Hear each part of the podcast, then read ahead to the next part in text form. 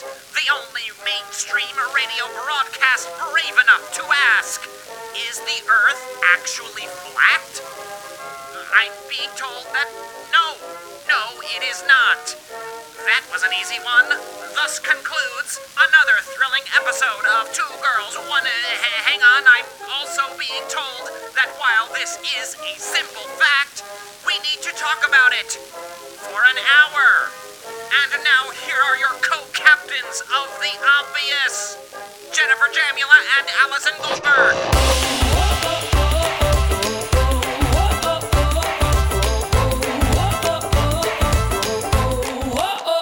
Hey, everybody, I'm Jen. I'm Allie. Welcome to Two Girls, One Podcast.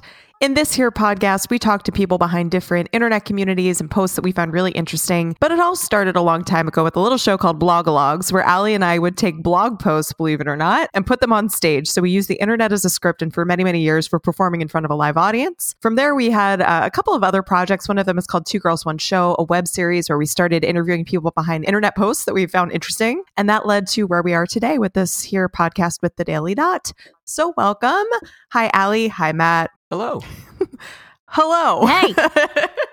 uh, will you spare us the air horns today, Matt? I don't know. I just want to put that out there right away. Why would you instigate him by suggesting this? Don't put ideas in his head. I just want to get ahead of the issue, you know? Anyway. no. There's very Wait. there's very limited space on the soundboard. Are you ahead of the curve, Jen? Is that what you were just saying? Allie, your brain, Oh. it's a wonder. It's not a wonder. but only It's we know what we're talking lately, about. So but do you want to tell them? Yes. so I'm very excited about today's episode, and I think I say that every week, but I am excited every week, so it's not a lie. Um, so, so the three of us discovered a while ago the online community of flat earthers. I let that sink in for people who haven't heard of it. Oh God! Um, so they're Er- Earthers? yep, flat earthers. They like- believe. Is that like Werther's candies? Earthers Originals. Or Earthers original? I wish. Yeah. Yeah, that would be that would be great, and reminds me of a web series Jen and I created in which uh, older gentlemen ate Werthers off of my back. Um. Anyway, he was with so lovely. like it Shout was out sushi. to Chiz and Kit, who I'm sure we've I mentioned love here Chiz before. and Kit. Oh, They're only amazing. times. Two, two Yeah. guys we love. Yeah. They are so brilliant. Anyway, so we discovered flat earthers, people who think that the world is flat. Oh God. And we, you know, discussed covering it on the podcast, but there was this dilemma we all had, which is that we don't necessarily want to give that viewpoint a platform. And for our longtime listeners, you may recall that we did do a conspiracy theory episode once, and it was kind of rough for us. We it was kind of mean, I messed up. It was messed Yeah. up. We, we I still debated feel I have whether nightmares not- about that still. Yeah. I know. So we debated whether or not to release it, and then ultimately we put a disclaimer before it. So, anyways, we were we decided let's not. Well, and I'm sorry, Flat before you proceed, I just want to give you guys credit because, first of all, you are not uh, professional journalists, uh, but you went into that interview uh, with a, you know, a conspiracy theorist, a gentleman who was building a dating site for conspiracy theorists, and he spouted some, some, a lot of nonsense. Yeah. And you guys really pushed back and questioned him and uh, did your due diligence. And I was very proud. I was proud of the episode, and we published it in the context of, hey, this is not us. That's but, crazy. uh, it's yeah, crazy. Matt, I like it was- it everything you well said. I like everything you said, except that we're not professional journalists. Because I think actually us having a podcast makes us professional journal. I'm just kidding. I'm kidding. I'm kidding. Yeah, yeah, you, I you mean, might be right. nowadays in today's in today's world, no, but no, we are I'm not just as bad as the journalists- truthers. No, we're not, guys. Yeah, we're yeah, not. we Just don't- trust us. We're yeah. not. We have no Fact-checked skills everything. and no Oh. training. Um, but anyway, there is a documentary out on Netflix about flat earthers, and it is called Behind the Curve, which is why I joked that Jen is ahead of the curve. So, So smart. Uh, yes, so we decided this would be a way to tackle this online community by talking to the filmmakers behind this Netflix documentary. So we're very excited to have them join us today and discuss the flat Earth community without necessarily having a flat earther come on and tell us why the Earth is flat. Because, spoiler alert, it's not. um, Can you prove that? I mean, I haven't been to outer space. well, that's the craziest part, Matt. If you guys watch the documentary, uh, you know, they do experiments to prove that the earth is flat and the experiments fail. And then rather than accept that evidence, they continually say, well, there must be something wrong with our experiment, which is so wild to me. I just like that the one thing the one guy was really hanging on to is that he could see the skyline of Seattle from where he was in Oregon. And he was like, if I can see it, it's got to be flat. like, I, just that that, I mean, I'm I know I am shaking my head over here. I'm so fascinated by how big the community is too, and curious why now, especially people are really, uh, you know, uh, latching into this. So I, I, think the filmmaker said some well, interesting now insights. because yeah. the you know the internet allows these ideas to spread, unfortunately, but yeah. I mean, one point that the documentary makes to just, you know, for all of you out there, definitely watch it. It's really interesting. It's also quite entertaining. Um, is that, you know, it's this is not limited to flat earth, that very often in conjunction with this belief are a lot of other sort of anti science beliefs. Not saying that everybody who's a flat earther is like an anti vaxxer, for example, but a lot of these things tend to overlap. So that that's interesting to me as well. Yeah, because I think once you decide that the government is lying, then just like everything collapses and, and who know, you know, anything could be true, anything could be false. And and so it opens up this whole wormhole. Mm-hmm. But it really speaks to this idea that I think we've discussed before that, you know, what's problematic about the internet is this erosion of expertise, where it used to be PhDs, trust a PhD. And now it's like, no, anyone with a following is somehow an expert. I also really liked, I can't remember the name of it, but they named the opposite of imposter syndrome. So as you gain experience, you keep feeling like, oh, I don't belong here. But if you have no experience, you feel like an expert. It's what the Dunning Kruger effect. Yes. Yeah. Yes. So multiple people have brought that up to me recently, but I can't. Yeah. I still can't make Dunning Kruger stick in my brain. Yeah. So if you don't have the experience or competence, you like overly you make up for that by having a lot of confidence in your incompetence. we see it a lot. So strange.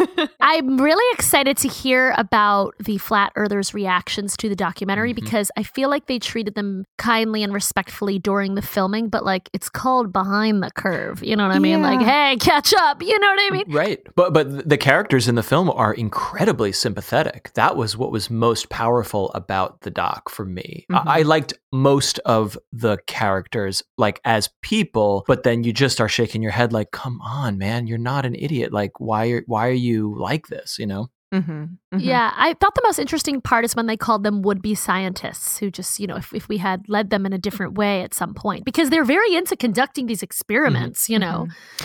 Uh, but the thing that really struck me and what's relevant for the podcast too is to me, it's, it's almost more of a community than anything else, right? Because it's like no matter how much evidence they receive to the contrary, once they're in that community, it's like they don't want to lose all their friends and leave the community. And so they ignore the evidence. And it's like almost more. Anyway, it's yeah. interesting when when part of your identity is like refuting something. If you right. go against that, you know, if you would, ex- it's like so hard yep. to let go in this particular circumstance. Yeah. So yeah, how do we talk to them? How do we do it? I'm curious. Um, I expressed this in our Discord server. You guys should all go discord.gg slash 2G1P. I'm curious what the real life interactions were like with these people um, and what the filmmakers will have to say about that. Because I know for you and me, yes, Ellie, we're getting like, the behind the scenes scoop. A behind the yeah. curve. Like when you and I uh, were so interested in bronies and then we attended BronyCon and like that just opened up my eyes entirely. I thought I understood what the phenomenon was, and then we spent time with 10,000 bronies, and it was a totally different story. so, yeah, I'm just curious to know what their experience was, which we'll find out. Yeah. Yeah. All right, let's get to it. But we have to do trivia. yes, we do. Why do you always remind him that I we will have never to do trivia? I will never forget trivia? trivia. I thought we got to cut to an ad. I spent, I spent, four to five hours on uh, today's trivia, so we, we need All to right. do it. I'm such a goody two shoes. Wait, you spent four to five hours because I think that maybe your time management skills are off. I do a little research, then I do then I do you know play some video games, you know play a little ping pong, come back yeah, to it's it. It's a work life balance. Yeah, that's not four to five hours of trivia. I thought you're. I was thinking maybe you went back in time, created the phenomenon, and then returned Listen, to conduct time trivia. Because time is relative, and look, you can't prove time exists. Okay, so my perception of time. I know I can't, and therefore is different from yours. And who are you to judge? I um I actually I'm a no timer. That's my community. Yeah, I just mm. we decided time doesn't it's, exist. So we're we're no timers. Not old timers. no timers. Yeah, no timers. Time does not exist. We're going to start a fervent online community for no timers. We got some facts too. Stick around no, to the end and no we'll tell you. time like now. I mean, look, philosophically and scientifically, you're not wrong. Exactly. Mm, Time time is a relative concept. Yeah, no, we've conducted several experiments. Yeah, there's the time does not exist. Today's trivia is about. Let me, let me get my papers out here. Okay, after my four to five hours worth of- of, Paper? papers. You got a printed paper in front of you? You, I you, I you living in the 80s? What's happening? Not like matrix faxed it to himself. Slow. when you flip pages, Today- Matt, do you like lick your finger and do that thing? Oh my god. Ugh. I'm sorry. Wh- why? Is that a pet Why peeve of do yours? people Did we just hit upon something? I think we did. I'm so sorry. Let's let Matt do his understand- trivia. I don't understand why Y'all right? people I do Matt that. imploded. What is wrong with people? like you're putting your saliva on every page of my the book that I lent you. It's like here's Why a is that a germ sponge. Yeah. Yeah, um, they're just they're just marking their territory. I mean, that's why I pee on everything. All the papers. You lend me a book, I pee on it. Not- you're not wrong. All right, we got a little f- uh, on a tangent. All right, sorry. That never happens. All right, who's ready for today's trivia? I'm ready. No, never happens. Ah, Today's trivia is about a little thing that I like to call the Earth. Yeah. Perhaps you've heard of it. okay. Yeah, it's, it's not that small, but I mean, go on. compared to the entire universe, it is but a speck of sand in an infinite Mm, I on an infinite believe beach. in no size. I'm a no timer and a no sizer. Uh, You're, you're not Go wrong. on. These are all relative concepts, and uh, I think you're freeing people from the constraints of uh, relativism through through Mm-hmm. your work as a no timer, no sizist. Thank you. Now, if you believe, quote, scientists and, you know, astronomers, they will tell you that a single day on Earth is 24 hours, okay? I think that's subject to debate, but that is the mainstream thinking on this, all right? You follow me? Follow. Mm-hmm. However, that day, 24 hours, was shortened by 1.8 microseconds. So that's about two millionths of a second. The day was shortened by in 2011 by a single event. Something happened in 2011 that shortened the day, the Earth day, by 1.8 microseconds. What happened in 2011 to make our days shorter? Are you ready for the answers? Yep. A, No. a huge. No, you're not ready? No, I don't want She's ready, time to she's disappear. I know she's so sad. I thought you were a no timer. You're a no timer. This doesn't matter No. to you. Shouldn't Love matter. it. I'm going in my corner. I just just caused Allie an existential crisis. All right, go on, go on. A a huge earthquake in Japan shifted the planet's mass so much that it made the Earth rotate faster.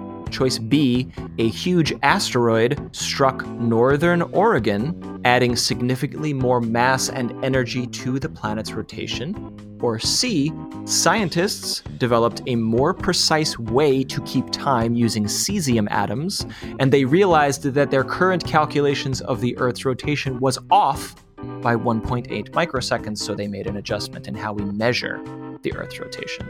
Again, your choices earthquake in Japan, asteroid in Oregon, or scientists uh, just changed time. I'm going with C. This is so cool. Okay, Allie's picking C. Yeah, I'm gonna go with All C right. as well. Wow. Confidence. Feels like a clear C. It feels the least newsworthy. I feel like if something caused time to change, that would be more newsworthy. We might have heard about it. That's my theory. Okay. But let me clarify. Yeah, but if scientists are just like I doing will their clarify. thing, This is yeah. not causing a, a ripple in the time-space continuum. This is just Right. changing how quickly the Earth rotates. Those are those are radically different scientific concepts. Gotcha. Still going right, C. but if an external event caused us to realize that, you know, I just think uh, maybe I would have heard of it. Maybe not. I'm going with C. Okay. Two for C. We will find out the correct answer after the break. And now a real personal advertisement entitled Wanted Woman Who to Conceive Child During Totality Eclipse in Oregon. From the number one website for meticulously planned parenthood, Craigslist.org. I am 40 years of age, Caucasian male from Europe. My heritage is strong and pure. My looks, instincts, knowledge, and strength is 100% pure and 100% lethal. I am looking for a worthy female with strong genes, beauty, and smarts to join me to experience the totality eclipse in Oregon. Exact place not set. If we have chemistry, I would like for us to make love while the eclipse is happening. When totality occurs, we will have simultaneous orgasms, and we will conceive a child that will be on the next level of human evolution. We will make love together, with me and my penis directed towards the sun. Everything will be aligned in the local universe. Both of our cosmic orgasmic energy will be aligned with the planets.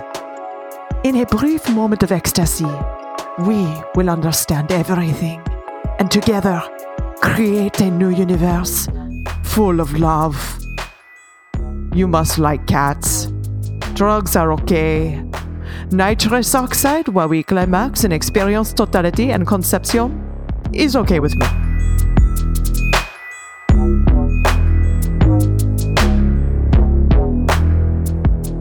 Would you do it, Allie? Would you do it? Maybe for the story. yeah, I thought so. Sounds like Burning Man to me. it kind of does. No, I did not visit the orgy dome at Burning Man. I honestly, During an eclipse. everybody at Burning Man is, or a lot of people are talking about orgies and fucking, and I'm just like, uh, showering is limited here. No thanks. I'm not into Good that point. part. I know it's a shock to all of our listeners. But anyway, uh, let's hear that. Wait, what's the dome? You were talking There's about an the orgy dome. dome. oh, we heard about this. Good orgy dome. Yeah, there's an orgy dome at Burning A Man. dome. God, is it see through? Like you just. it's not see through. But my favorite part. Yeah, part. it's like the dome on top of the flat Earth. Yeah. that's what I was saying. Like Yeah, at the yeah. right. That's Oh, the right. flat Guys, Earth we haven't dome. even gotten there yet. You're spoiling. You're spoiling. I think we discussed the orgy dome at one point. That my favorite part was watching everybody in line to get I in, think we did. just like with their guidebooks. Yes. I think I think if we had discussed the orgy dome, I would have remembered. Okay. There's one at Burning Man. Interesting. I, think we did. discussed it. All right. Matt, what's the trivia Uh, answer? The trivia answer. Today's trivia is about the Earth, not the flat Earth, but Well, because it's the not. real Earth. That's not a thing. Got- okay, got it. Got it. Got you. Uh, Could I just say that I love this documentary so much, and I, I want it might be my second favorite documentary of all time. Wait, seriously? Really? Yeah, yeah. Wow. I mean, it's really good, but that's saying a lot. All right, what's your first? Jurassic Park. All right. I wish everyone could see the head You know nod that's that I'm not a- doing. Okay. Yeah. All right. mhm. Thanks, Matt. It's like that little I- emoji Thanks, with a hand up Yeah, at their chin, really- like going, hmm. Really, Why is Yeah. that's that? really helpful. Thank you. I thought it was good. right. You don't. You guys didn't like that one. Oh, okay, Mappy, please go in your corner. Oh, we liked it. in your corner. but not for the same reasons as you. I'm glad you. Okay. All right, tell us the fucking trivia answer. You know I like to get trivia over with. Yeah, I know. I feel, I feel you. In 2011, the duration of a day on Earth, which is normally 24 hours, was shortened by a singular event. The day on Earth was shortened by 1.8 microseconds. That's about two millionths of a second. Uh, what happened? What went wrong in 2011 that shortened our day? A. A huge earthquake in Japan shifted the planet's mass so much that it made the Earth rotate faster. B. An asteroid struck Oregon and added mass and energy to our rotation. Or C. Scientists were tracking time more precisely using cesium atoms and they just uh, changed their measurement of the 24 hour cycle. You guys both went with C. That uh, science uh, science found a way. C is for science. Just kidding. C is for cesium. Uh, that is yes, Maybe? it is. That's correct. I don't know how to spell you that word. correct. Okay. Excellent. Thank you for that. Still don't Okay. know what it means. Science for science. I love it. One of one of I Sesame. Street's less lesser known songs. yes, C is for known snippets. You can find it on YouTube. C is for science. It's totally something you would fucking find on YouTube. Okay. The correct answer is A. An earthquake Oh shit. changed the rotation of the Earth. That's terrifying. Turns out C is not for science. Okay. well, that's a good thing, actually. Uh, yeah. I will say s- Wow. we do measure time uh, using cesium atoms. They are the, the atoms that are used in an atomic clock. So when you're trying to determine the length of a second, you look to cesium. It's a very precise radioactive isotope or, or element. Uh, perhaps I'm speaking out of turn there. But I made that shit up because the correct answer was A. It was a big monster of an earthquake in 2011, a big headline event. Uh, I think it was pretty disastrous, but it was so massive that it actually like shifted a, a sizable amount of the planet like closer in towards the core of the planet. And the scientist who was describing why this happened was saying, imagine a figure skater, and as she's spinning, she brings her arms uh, closer to her body, and that makes her spin faster because her center of gravity is more towards the center and she spins faster. Now we're talking about 1.8 microseconds. This is an imperceptible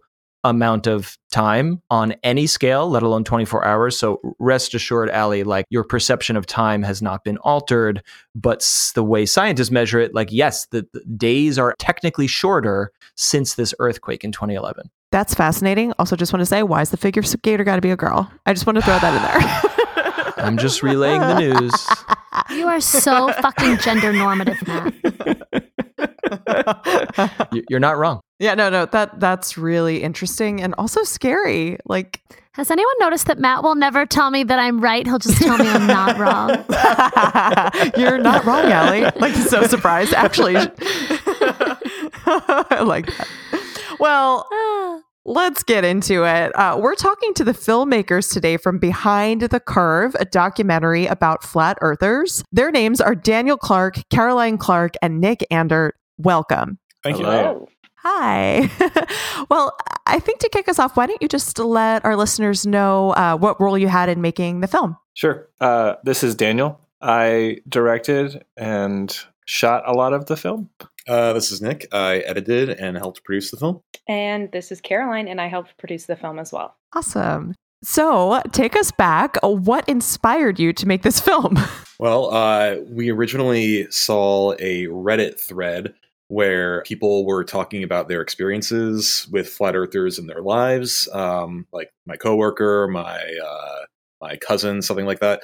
And until that point, we had thought flat earthers were basically just trolling. We didn't think they seriously believed this, and it turned out that a lot of people do really believe it, and that piqued our interest. And we wanted to sort of dig into why and how somebody can believe something that's so uh, flies in the face of so much evidence. For our listeners who haven't had the benefit of seeing the film yet, would one of you mind just giving us a brief overview of what happens in it?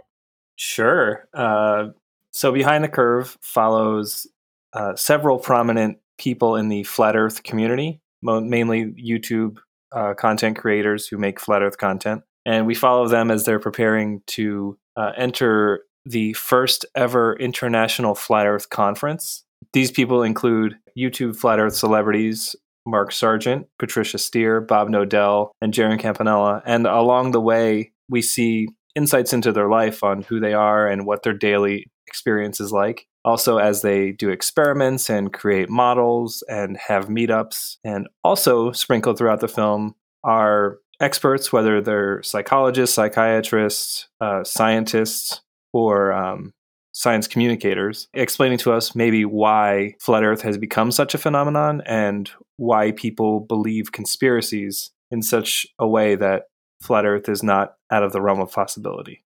So I was curious in making the film, when did you decide kind of what angle you would take? Because I know in a documentary, you know, you don't know what's going to come up. I personally loved the angle that came out at the end about how these people would have been scientists, perhaps, if they had been guided down a different path. So, how did you decide to approach the topic?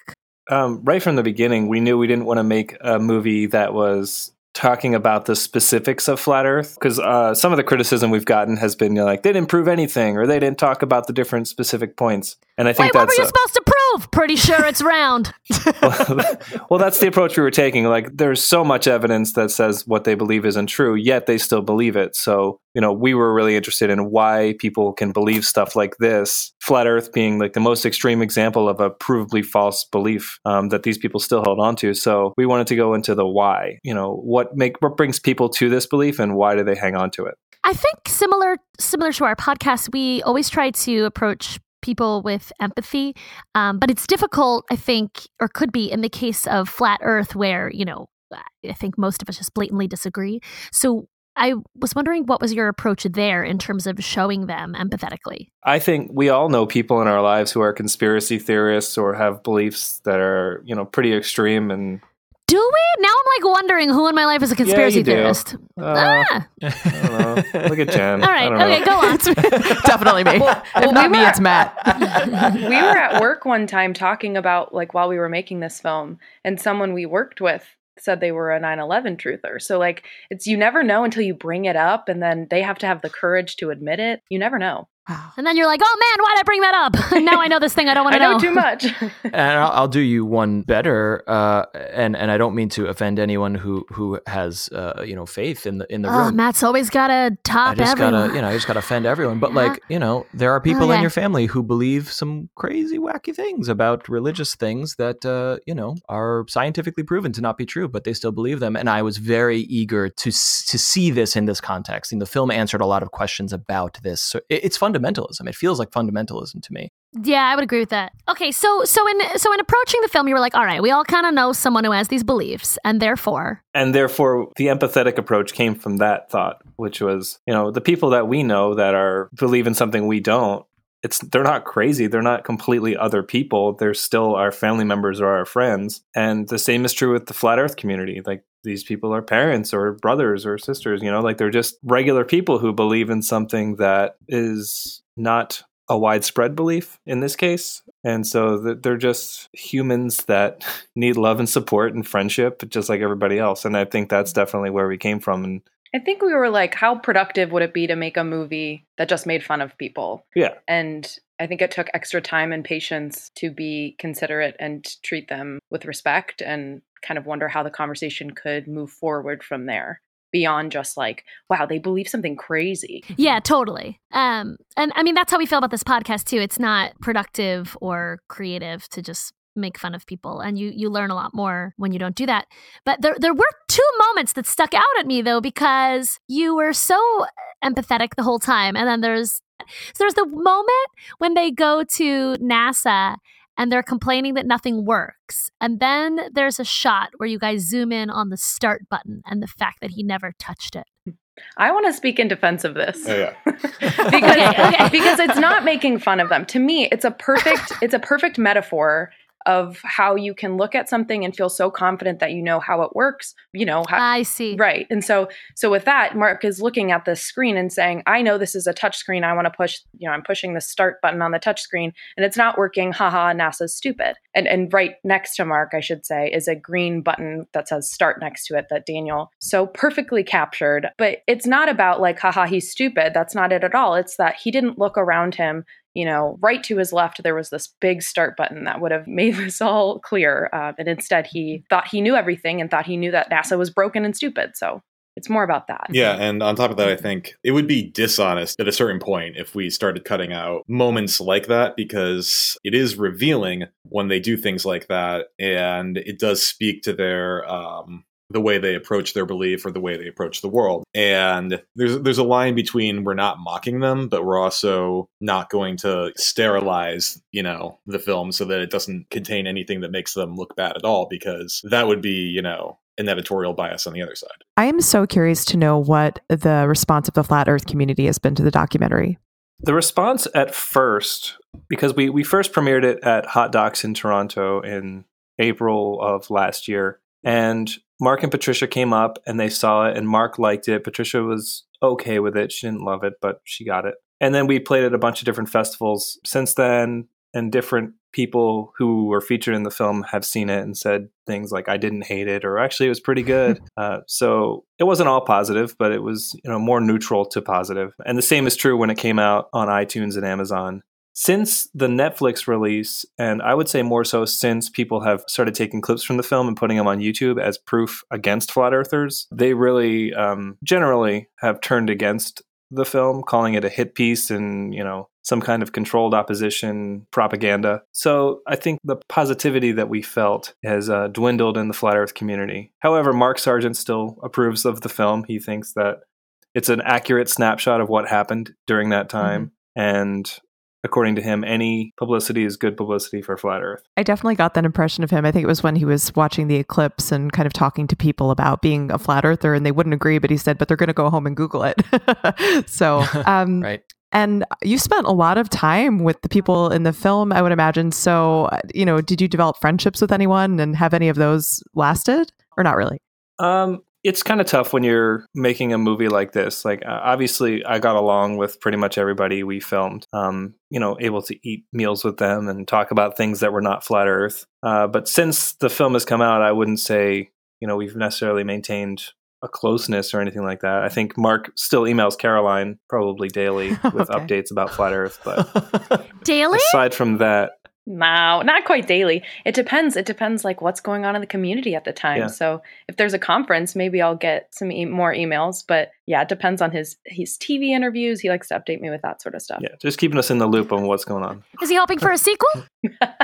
I'm not sure anyone would participate in a sequel. I don't know. Yeah, we we may have burned our bridges with the flat Earth community. How big is the community as far as you can tell? We've been trying to figure that out, honestly. It's really tough because so many flat earthers who believe it but are, are unwilling to uh, say so publicly, or they'll participate online from time to time, but they're not really out there with it. So Mark says it's in the millions. That's probably a little optimistic on his part. Um, I mean, the absolute lowest I would say is is probably in the tens of thousands, and it could even be in the hundreds of thousands worldwide. Uh, but there's also a spectrum of like people who are really open to like conspiratorial beliefs and who find flat earth to be interesting and like maybe they have some good points and maybe there's something to it um i would count like people with that mindset in that number um like the hardcore community who like believes this full throttle and they devote all their time to it i mean that might be as low as in the you know Hundreds, I would say. yeah, well, probably close to a thousand, but well, worldwide, I would say over a thousand. But there's a whole lot of people worldwide who definitely give this at least some degree of credence, and that's uh,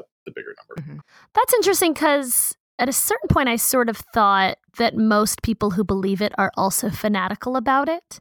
But I see your point that, you know, the fanatical ones are the ones who are in the documentary. Yeah, something that struck me too was that the demographic it was racially diverse. It seemed to be diverse in age. Um, I know there are a few things in the movie that might suggest some commonalities between people, you know, who are flat earthers, but with the idea that it would be generalizing, like, are there any commonalities? Like, there was one segment where it was like three people in a row talking about how they're going through divorces, for example, or something like that, where it's like people in a moment of change or something like that. Well, Did anything pop out at you? Uh, one thing that is not common, and I want to dispel this just because I think it's important, is that cats have nothing to do with flat Earth.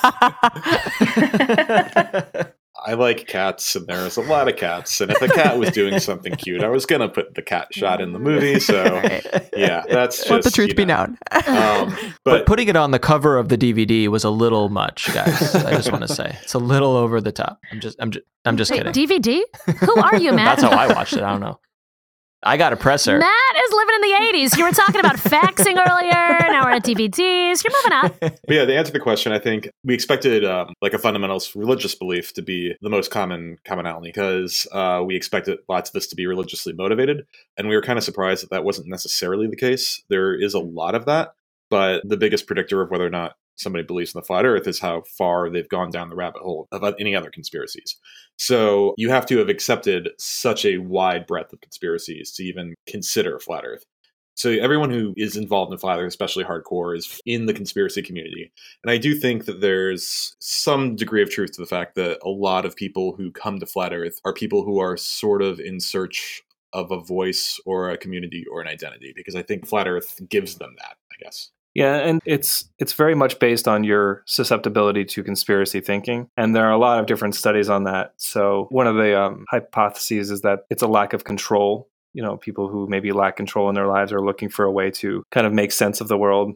Uh, conspiracy is a good way to organize that, similar to religion. So yeah, it's it's not definitive, and there's no uh, there's nothing you can point at on everybody and say this is the same. So, would you say that flat Earth is not a gateway drug, but it is an ending point? So, if you're involved in other conspiracy theories, you kind of end up a flat Earth? Absolutely. 9 11 seems to be the gateway conspiracy in our experience. Like Oh, everyone 9 11's a gateway drug.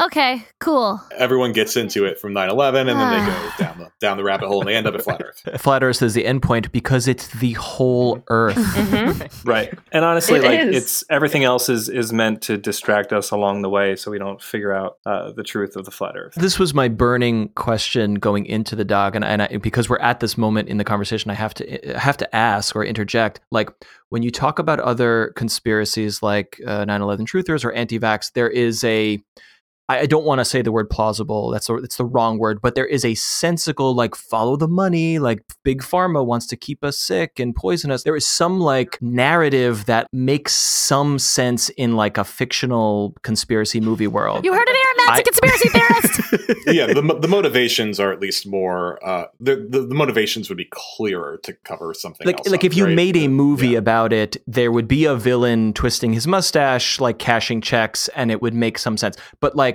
who is profiting Matt, from They invented gravity to keep us down. yeah, I like that, Alex. That's a pretty good one. That makes more sense than a lot of the ones I've heard. You're welcome. But, and I'm sure this was the question you had too going in. And and I want to say the film it really answered it for me, uh, which was very satisfying. So maybe you could talk a little bit about like who, who who is the villain Uh, in the in the film? People just say like the government has constructed Right. a dome over the earth so that no one will know the truth, and it's like why? a lot of people blame very different groups. So, and there's a section in the film where it's like, you know, it's uh, the Vatican, the Jews, the Rothschilds, Rockefellers, like the Satanists. Satanists, Christians, everybody. So when you're naming everybody, that means Everybody. you have no idea. And then there's a further step where this this one this one guy in the film says, if you know their name, they're just a front. You don't even know there's someone even bigger behind them. Like people talk, talk about the Masons, but then there are other people who say in the community that the Masons are just, you know, a shadow group that we point the blame at, but really there's this other group you've never even heard of that's way worse. And you, the people behind that are way worse. So I think the pointing the finger at the groups is super easy because you don't have to prove any of it. You just say, well, it's the Vatican or it's the Jesuits or whatever. And it's like, well, sure. But but it's even less about groups. What's the, the reason, the reason? Right, the- motivation for keeping us in the dark? That's the, one that got me. reason um, well there are a couple different reasons that we've experienced and one is um, it's it's actually um, atheists which is kind of ironic if it's the jesuits but atheists kind of don't want to or the governments let's just say quote unquote the governments don't want us to know about the earth being flat because we all thought it was round and that helped disprove creation and God. And if the earth is flat and there's a dome covering it, then it had to have been created for a reason. And therefore, God exists. And the governments don't want us to think that God exists What? because. Okay, because Because they would have less power. There Yeah, were a because they're lot of Satanists. things Yeah. Okay, there. Another one I've heard actually that's actually pretty interesting. This comes from the Infinite Plane people. This actually is slightly more cogent. They say that there are secret uh, continents outside of Antarctica, uh, which is an ice wall ring in their model, and um, the rich and famous get to enjoy these utopian secret continents, and they're trying to keep us from discovering them. All right, So, I'm on board. yeah. I'm That's on board. I'm I'm. Could you explain to our listeners what the infinite plane oh is? yeah, yeah, yeah. The, the models in general. Caroline, do you want to do it? Why would I want to do that? Sorry, Caroline. Because Car- Caroline is secretly an infinite plane I can tell, believer. I can didn't want to out her, but like, mm, no, Nick, you're an expert at flat Earth models. oh no. Okay. Uh, so uh, the flat Earth models are usually um, a projection of the Earth looking from the top down that sort of spreads the uh, Antarctica, as I said, as a ring surrounding the Earth. Uh, so the northern hemisphere looks pretty normal. The southern hemisphere looks real fucked up.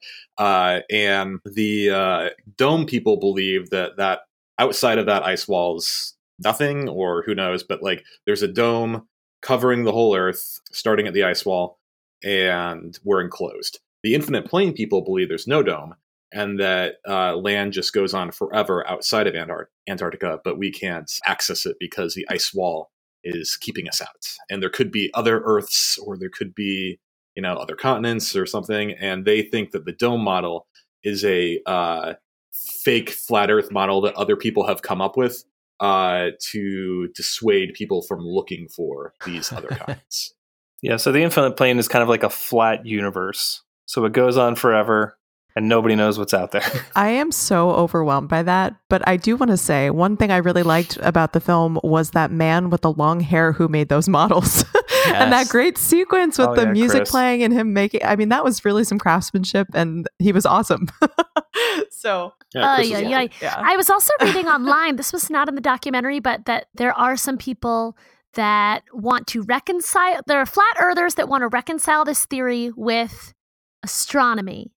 And so they've created a model where the earth is flat, but it's on an ice globe. Huh. So we're just on a much bigger globe. Yeah. hmm This is literally the Middle Ages. We're like, we're not sure how the astronomy works, so just throw a fucking turtle underneath the Earth and let's go with that. There's a turtle. That's definitely right. Anyway, the why. Did we get there? Did we find one? Uh, well- or it was just it Yeah, was just the yeah. Jews. there is no clear why. It's just kind of like a vague, they want to control us. It's the same thing with like, you know, why would the government fake that vaccines are necessary? It's like a lot of common answers are they want to just control us and inject us with vaccines that make us more susceptible to control. It's the same concept as fluoridation of water. It's like the government is putting fluoride in the water, but it's not because they want to control you. It's because they want your teeth not to fall out.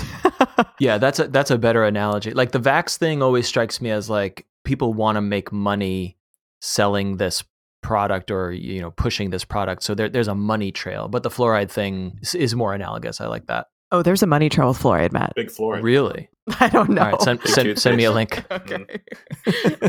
I mean, I guess you could say there's a money trail with with the globe. No. I don't know. Big globe. Anyway, let's talk about no. uh, let's talk about how in the movie they would do involved experiments proving that the Earth is flat, and when their experiments failed and they proved that the Earth is round, they would then discard the experiments. So, can you talk a little bit more about?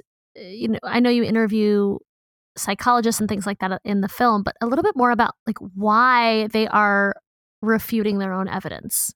when we were doing research on on what subjects to film with, we found out that there were people who were doing scientific experiments to determine the shape of the Earth. That was something that was really interesting to us because we thought, okay, like if they go out there, they they're using science, they're using the scientific method. Either way, they're going to get a result, and they're going to have to address that. And so when we started following these scientific experiments, and the experiments weren't going the way they thought they would, meaning they weren't proving a flat result, it became clear to us even more that this film was not about whether or not the earth is flat. This film was about belief and how, when you have a belief, um, such as the shape of the earth, you will do anything you can to try and make that belief be true. So maybe Nick or Daniel can take this conversation further with how they adjusted the results in their experiment or adjusted the experiment itself to get the result they wanted. Yeah, so a core tenet of you know using the scientific method is the concept of falsifiability. So Bob got most of the way there. He set up with the gyroscope. So in the film, there's an experiment where uh, a gyroscope should precess 15 degrees per hour if the Earth is rotating. Bob tells us about an experiment where somebody in the community purchased an extremely expensive ring laser gyroscope that's very precise, and they expected it not to precess, and they expected that to prove that the Earth is not rotating. So he has this hypothesis. Uh, he has what the results will show. If it precesses, uh, Earth's rotating. If it doesn't, it's not. Surprise, they pick up 15 degrees per hour. And his immediate response is to try to isolate that, uh, like control for some variables, which is still a good response. Like, okay, well, let's try to put it in um, basically a Faraday cage and see if it's still getting that. Still is. And then he, when he runs out of variables to control for, and he basically has that result, his own hypothesis says that he should accept that the Earth is rotating, but he doesn't. And that's where he sort of falls off the ledge of falsifiability. He doesn't allow his belief to be falsifiable. And no matter what result that experiment gave him, he was always going to believe the Earth was flat. So instead of accepting that his belief's been proven wrong, you have to construct a whole nother level of like fake science to uh, justify this result. So he brings in this concept of the ether, which was disproven in the 19th century. Einstein's theories of relativity basically accounted for there being no ether. And he's now using this concept of the ether is like this entire new constructive framework to say, well, this explains why I'm getting these results. So they're complicating basically the world far more than it needs to be to explain away everything, which is in opposition to the concept of Occam's razor, where the simplest answer is usually correct. So they can always find some level to get where they want to go. the thing that was frustrating for for me to see in a lot of these tests were there weren't clear criteria. I mean, there there were clear criteria of if this does this, then the Earth is flat. If this does this, the Earth is round. But it's kind of like when you're uh, when you say like, all right, I'm going to flip a coin, and heads I do this, he- tails I do that, and then you really want to do that, so you keep flipping the coin till you get the right answer that you wanted to do. And that was frustrating to see because they would say like if it's this it's flat. If it's this it's round. And when they got the round result they would say well let me try it again. And they would keep doing that and not accept the answers that were provided for them. And it was just frustrating to see. Did you delve more into why, or is it just kind of what I think Caroline was saying earlier, where it's basically like religion, like they, Um, it's your yeah, I belief, would and say that's it's kind that. of religious. Well, I think it's it's sort of what uh, gets talked about at the end of the movie, like why somebody has a hard time leaving flat Earth, and I think that's largely That was so uh, interesting because that in- was that was such a cult answer. Yeah, Yeah, and I mean it kind of is honestly, but it's this concept of identity where if you've built your identity around this belief, because this belief grants you some sort of validation, right? You have this secret knowledge. These people doing the experiments in particular, like you have some sort of notoriety in this community uh, and respect. Like fighting this good fight, you have secret knowledge. You have celebrity status. That's a lot to give up, and basically admit like, oh, we were wrong this whole time and you know in the eyes of most of the world we were quite embarrassingly wrong about this very obvious thing you're giving up a lot to go to a world where suddenly you don't look so great so it's very important to try to find any justification to cling on to that belief because if you lose that then you lose a lot I also want to point out that this is not a conscious decision Right. usually. I mean, it's it's most often deep within our subconscious that we're making these choices to not take in information that would be counter to who we are, who how we identify ourselves. I think it's important to think about how to talk to the flat earthers and present, you know, evidence uh, that would support that the earth is round. But I, as some of the scientists in the film talked about, like, how do you start to have these conversations without pushing somebody into a corner and getting them defensive? So, was there any insight you, know, you think from the documentary on how to, you know, keep these people engaged instead of pushing them away? Yeah. Um, one of the things that's interesting in the aftermath of the film is that one of the scientists in the film, Spiros, um, he actually has gone on to two separate flat Earth hangouts, and I hear he might be actually conducting some experiments with them. And he's not, you know, changing anyone's minds, at least right off the bat with this, right? Like they're still flat earthers and they're probably going to be for a while. And a lot of people have this notion that by, you know, just arguing in an empathetic way, or that we're trying to say that just like arguing in a more empathetic way online is a way that's actually going to change people's minds. Like it's not going to be an immediate thing, and in most cases, at least. What it does um, to talk to somebody in a way where instead of being like, "Oh, you're dumb for believing this," but I see where you're coming from. I understand why you might think this, but let's talk about the evidence. Is that it allows them to not feel attacked and to put get put on the defensive right away. And if it's somebody in particular from the scientific community reaching out to them, that's enormously valuable because it starts to let them see a scientific figure as just a normal person. And it makes them more likely to accept evidence from them. Because one of the big things conspiracy communities do is they sort of other people. And any if you don't know anyone from this community, it's really easy to assign some malicious intent to them. They're all evil, and I can't take anything they say to be true because they're all just trying to trick us. But then when you meet somebody and they're genuine and they're honestly just trying to have a conversation with you, it's much easier to see, like, oh, well, there's something wrong with them. Maybe they have something to say that I should listen to. Did you meet or hear of any ex members? So people that were flat earthers and then came back around based on the evidence? We did not until afterward. Okay. We did after that. Time to Wah, go back to my corner. Huh. yeah? Yeah, we we met a few people after after the fact, and it's kind of like anything. Like you start having a little bit of doubt, and uh, we just talked to somebody recently about this. And there's a moment in the car with Patricia where she questions her own beliefs, and she's like, "Maybe I'm just like all these other cons- like, am I making up a conspiracy?" But of course, I'm not. She immediately corrects herself. Mhm. But Yeah, um, best moment in the film. Yeah. Thank you. Um, but we were just talking to someone about that, and he's like, "It's very possible that that is a seed that's going to continue to to uh, to grow in the back of her mind, Mm. and eventually she's going to come around because Mhm. the fact that she was able to verbalize that and really take it and look at herself is kind of the first step to realizing that maybe you're not as correct as you think you are. Yeah, it's always a long Yeah. process. She, she verbalized 90% of it. Like she was so close to the finish line, then said, nope. Mhm.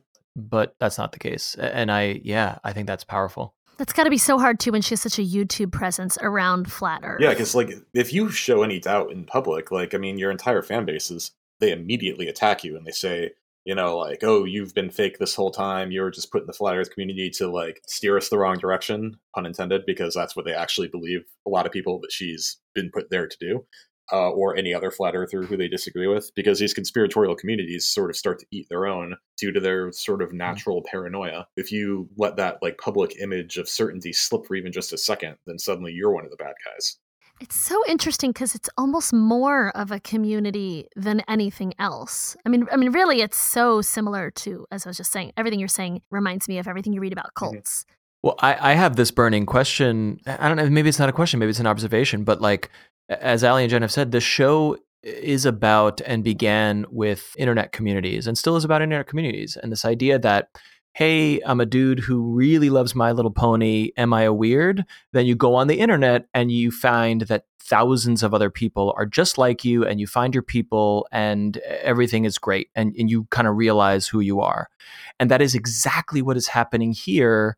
But on the flip side, on the dark side of misinformation, yeah. and and someone in our Discord server, we had a wonderful discussion in our Discord server uh, with listeners. Chess, who uh, has a podcast on our network, and um, is a NASA engineer. He found it very difficult to watch the documentary because he was so uh, it gave him a lot of angst. But he made a point that you could go on YouTube and just look at NASA videos and be like, hmm, I want to see a video about the moon or asteroids. And then in the suggestion box next to that video from NASA is a flat Earth video. And, and we're living in a time oh, where. well, that's such a problem. That's what I mean. Yeah. The, the reason this community has has blossomed, I imagine, is because we're living in a world where you're you're literally two clicks away from misinformation.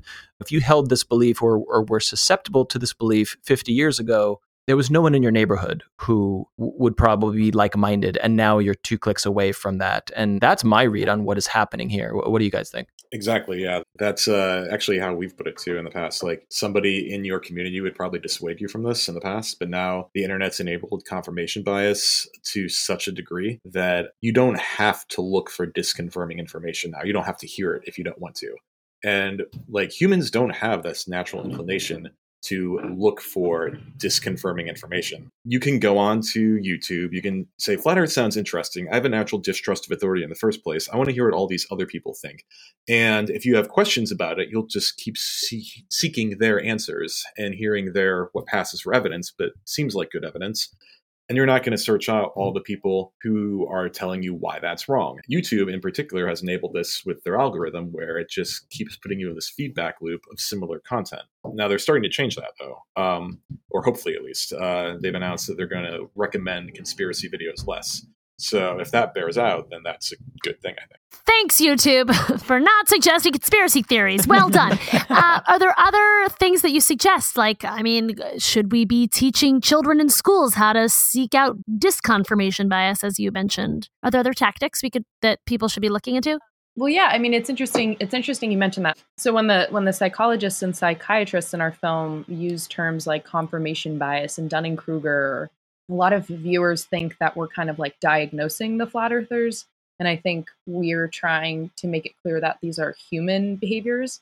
And so it's interesting that you don't hear about these terms as a human. You only hear them if you study psychology or if we're talking about flat earthers, but really they're words that apply to all of us. They're how the human brain works. And so, absolutely, we should be teaching these things in school more, um, especially when you have the internet and you can find anything you want to, anything that confirms what you are trying to find uh, or trying to believe.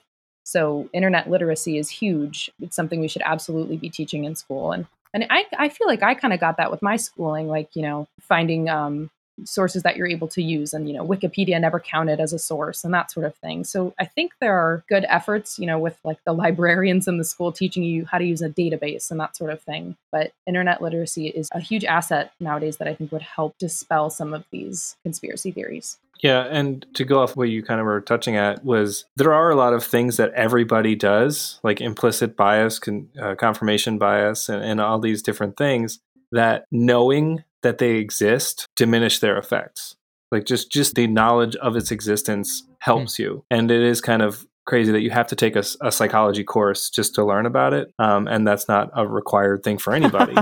and so I remember, and forgive me to go back to the vice presidential debates of 2016 but i remember there was some uh, Kaine said something about implicit bias and mike pence just stood back and he was like because implicit bias you know everybody's going to be biased against someone else just without even knowing it and it's a proven thing and it's just something that exists in our society and Mike Pence was offended at the thought that he could be labeled as biased. He's like, I am not biased in any Spoken way. like a true white man. Like, well, everybody is, but yeah. Right. And and so like that kind of thing, like if people just knew that, oh yeah, implicit bias is a very real thing that we should acknowledge, and by acknowledging it, we completely change its control on our lives or its impact on our lives. I think we should just talk about it a little bit. It doesn't take a lot of time.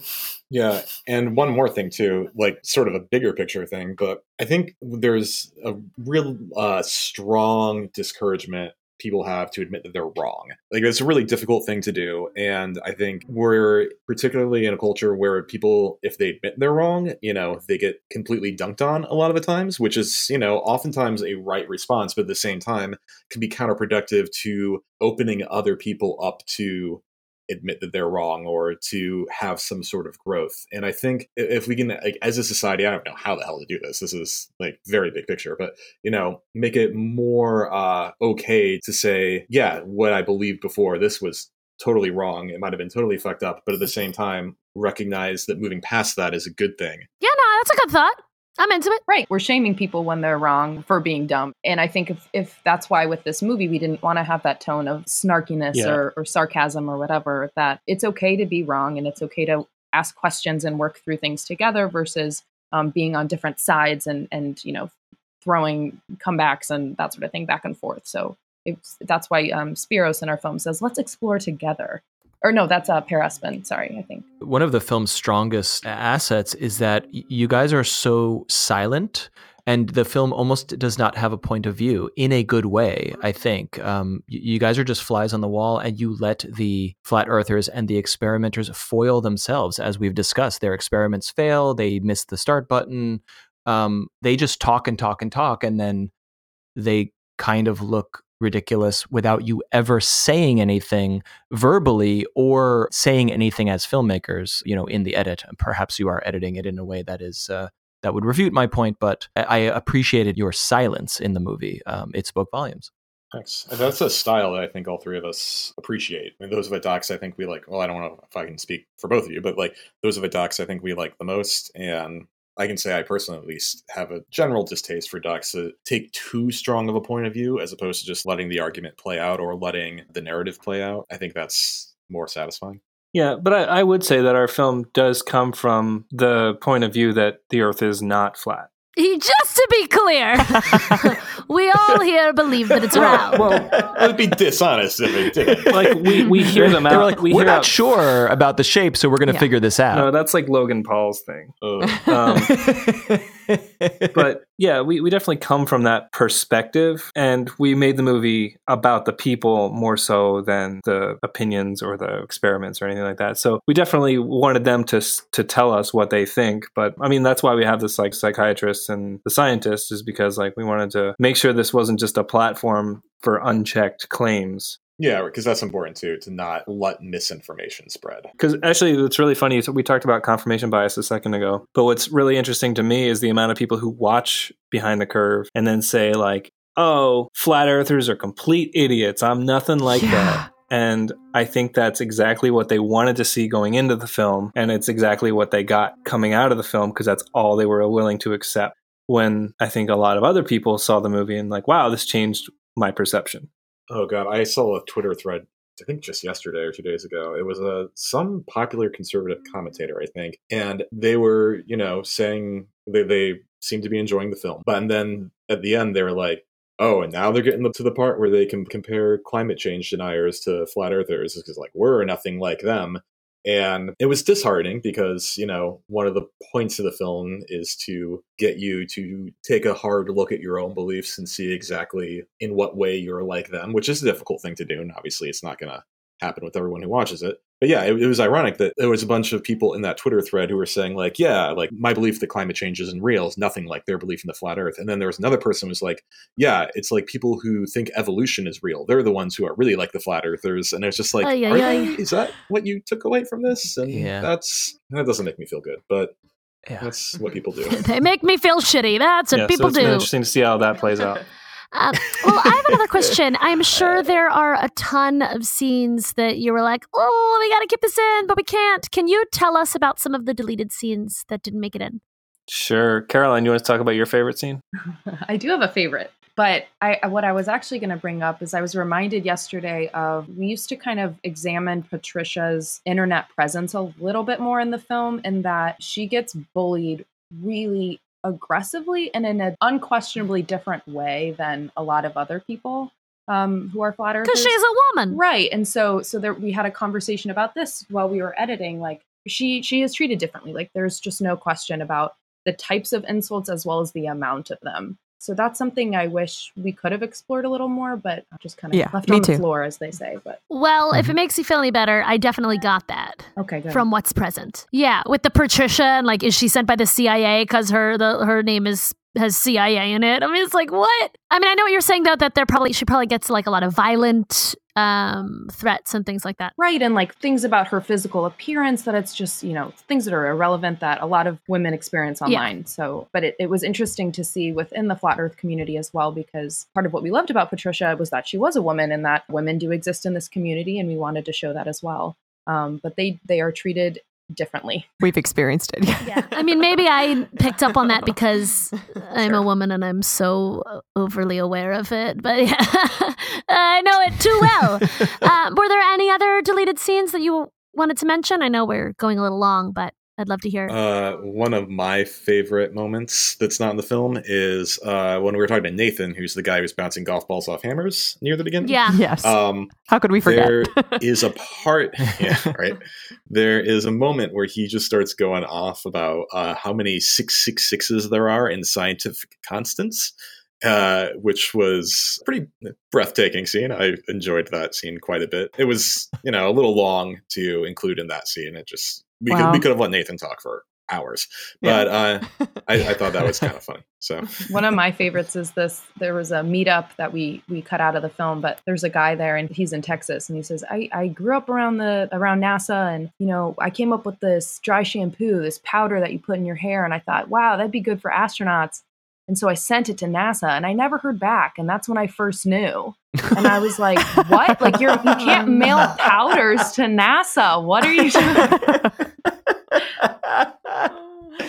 And so that's when he knew there was something wrong with NASA. uh-huh It must be tricky because you, in a way, Oh. you want to present this community as logical because they're, you know, as we've been saying, you don't want to present them as crazy, but then they do say some things that are a little crazy. So I, I don't know. Was there a, an ongoing kind of battle in what to include and or not include based on that line of thought?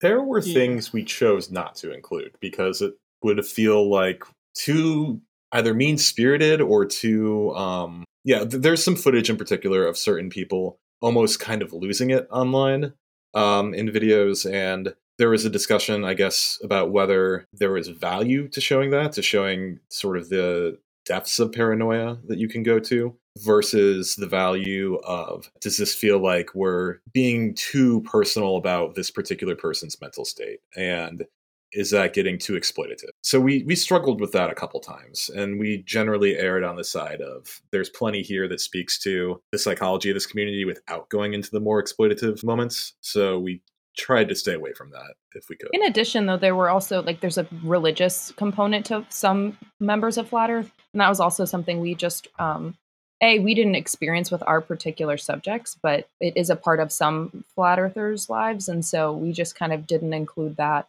um, even though it can be a big influence on some Flat Earthers. Well, I have one final question, which is there's a part of me that thinks we should just ignore this. You know, these fringe ideas that are detrimental and unhealthy, we should just ignore them. So I was wondering if you could wrap it up by telling us why is this important and why should people watch the documentary? Um, I, I will say that sometimes not ignoring it gives it a lot of equal weight. And I think the important thing is if you're going to address it, make sure it's addressed in context and not as like a quote unquote other side of the argument. Because I think that's where it gets a lot of its momentum is, you know, when people talk about climate change and climate denial, they bring on a scientist. And, and this is where John Oliver did a really great thing where he brought out the 98 scientists versus the two that didn't think that climate change was man made. And I think that sort of framing really helps have the discussion. As far as addressing it at all, I think you don't necessarily need to address flat Earth, but the hope is that you address other issues that are more pressing and are more uh, affecting people's lives. You have to be able to approach that topic in the same way you'd approach a flat earther, because these people are not going to change just because you present them with a published article that disputes their belief.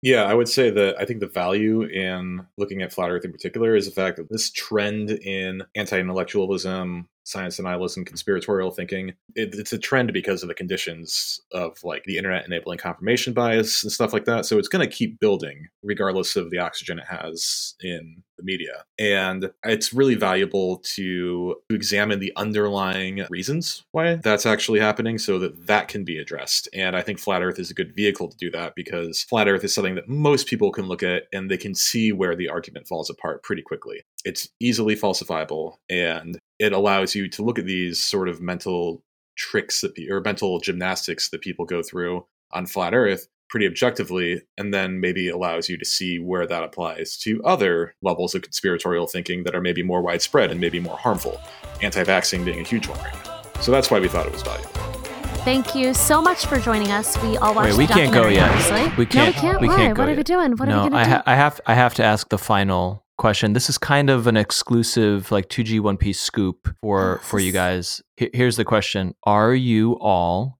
government agents oh, right, right. uh, uh, contracted to make this film to discredit the flat Earth movement? No comment. No, but if we were, how much should we ask for? it's a lucrative contract. Uh, yeah. if i'm not getting benefits would you think that that's something i should complain about uh, just in just in abstract Listen, we're, Jen and I are artists. What are benefits? I don't know. I can't answer that. All right. Thank you, Nick. Thank you, Daniel. Thank, Thank you, you all Caroline. so much. Everyone go watch the documentary. Thank you very much. thanks Well, I learned some things for sure. Actually, I was really heartened, sort of the three things that they pointed out that we could all do better at, tools that we could think about using. Um, Allie, you asked a really great question about that. One was around internet literacy, which obviously is very, very important for everyone. Um, learning about our biases, I loved hearing that because that's something I'm definitely personally interested in. I know Allie, you are too. Um, and then the idea of admitting that we're wrong and not having shame around that, having a growth mindset, uh, that all just feels right um, for all of us and like couldn't hurt anyone. It's all just all of those are really, really solid ideas. So I'm that's what I'm definitely taking away. And also watch out for the Jews. oh, girl. and the Jesuits and the Satanists. Yeah, and everybody. Yeah. yeah. Remember, Allie, that time we walked into a Freemason temple in Midtown? Do you remember Yes. that? Yeah, Allie, Yeah, the door I the door did. was open and we just went in. We ran amok a little bit. We did. We did. We did. We were that nobody stopped us. I don't know. Maybe You know, well, the they thing want you to come in Yeah. To, to convert and you. never leave. Oh, you know what I really want to do? Apparently in LA, you can go to the Church of Scientology and there's free brunch on Sundays and then they try to convert you. I'm definitely going to go and report back. please, please do. I mean, free brunch. Yeah, I mean, the, the, the better be bacon. Scientologists are cool with bacon, right? Yeah, yeah, yeah. yeah. I'm in. I'm there. I'm going to be down for brunch. Yeah. The other thing is like when someone really admits that they're wrong, it's so beautiful. Like I'm not gonna uh, name names, but Jen, you know the story. One of my very good friends, when I first met him, like he was drunk and he told me this like amazing story where he's like the way he told it was so spectacular, but he was like, Yeah, I grew up believing that homosexuality was wrong. Like that's what I was taught and that's what I believed forever and ever. And I think he has a relative who's a minister, and he said, Then I met this mutual friend of ours and he's gay and he cooked for us and he played piano and I just thought thought there is nothing wrong with this man. And then that changed his mind. And it was just like the most beautiful thing that he shared this story. And I also feel like a lot of people rewrite history where they're like, oh, I never thought that. I never thought that. Yeah, for it was sure. like so beautiful for him to say, like, this is what I used to think, you know, because it makes sense if that's how you're raised, like that's what you think. And that he, you know, then met someone. And I think it's it's all about meeting someone and then just totally like had the awareness and open-mindedness to be like no this this doesn't add up. Yeah. so yeah, but most people don't do that.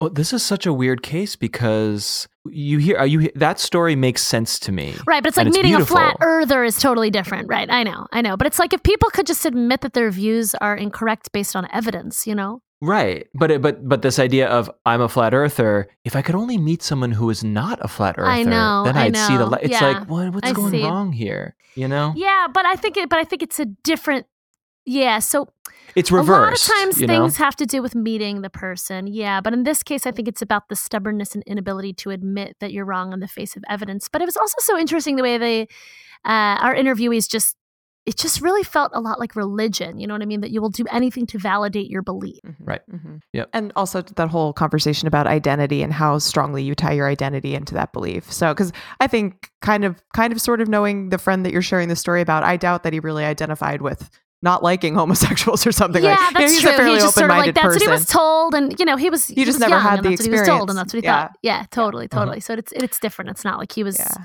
Um, hardcore about it by any means.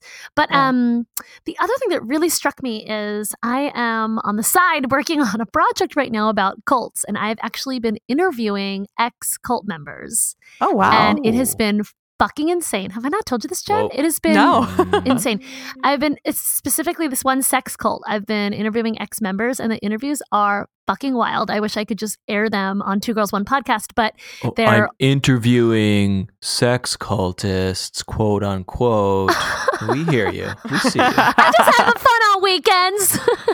I won't go in the orgy dome, but I'm interviewing sex cultists. you guys know I'm a voyeur, not a participant. yeah, that's true. anyway, so, but what's crazy is so much of what the uh, documentarians were telling us verbatim what I'm hearing from ex cult members Yeah, I bet. Mhm.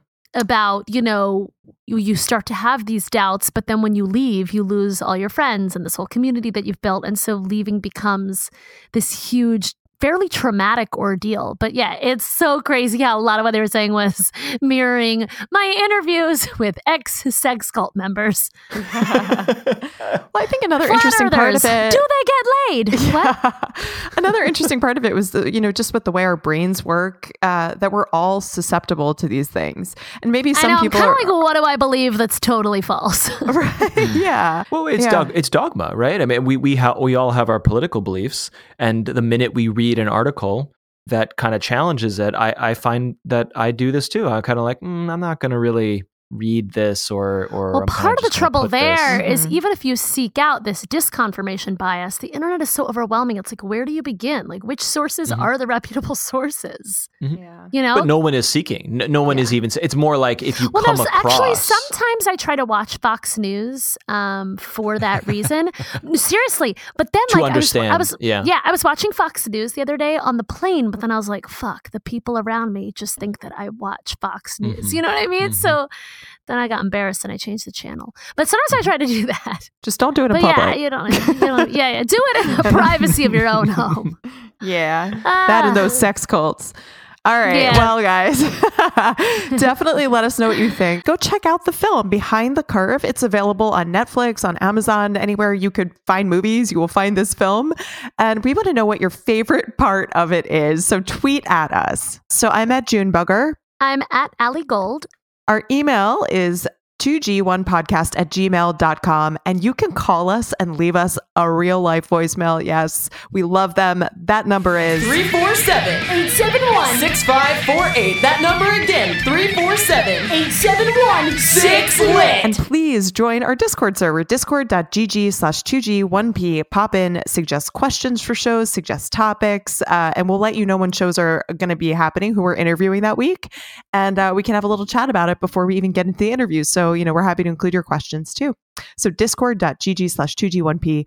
Allie, if they'd like to make a contribution, how can they do that? Please do. You can go to patreon.com slash 2G1P, and at a very low contribution level, we will say your name on air. You know what? You could even write us and choose which voice. Who do you want to have say your name? Do you want Jen's Muppet Do you want voice? it to be high pitch? do you want? Oh, do you want Jen's Muppet voice? That's good. That's what I would choose for sure. Do you want that French guy from the Eclipse ad from this show?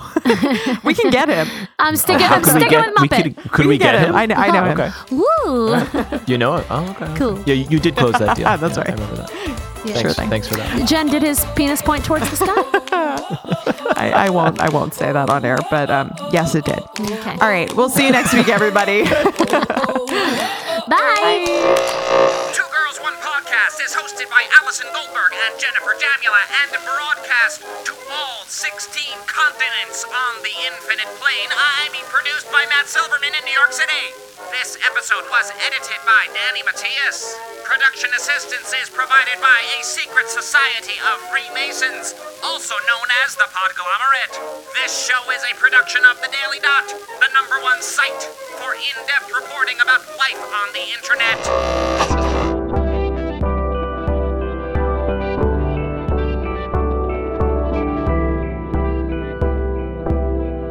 The Podglomerate. A sonic universe. and my penis directed towards the sun.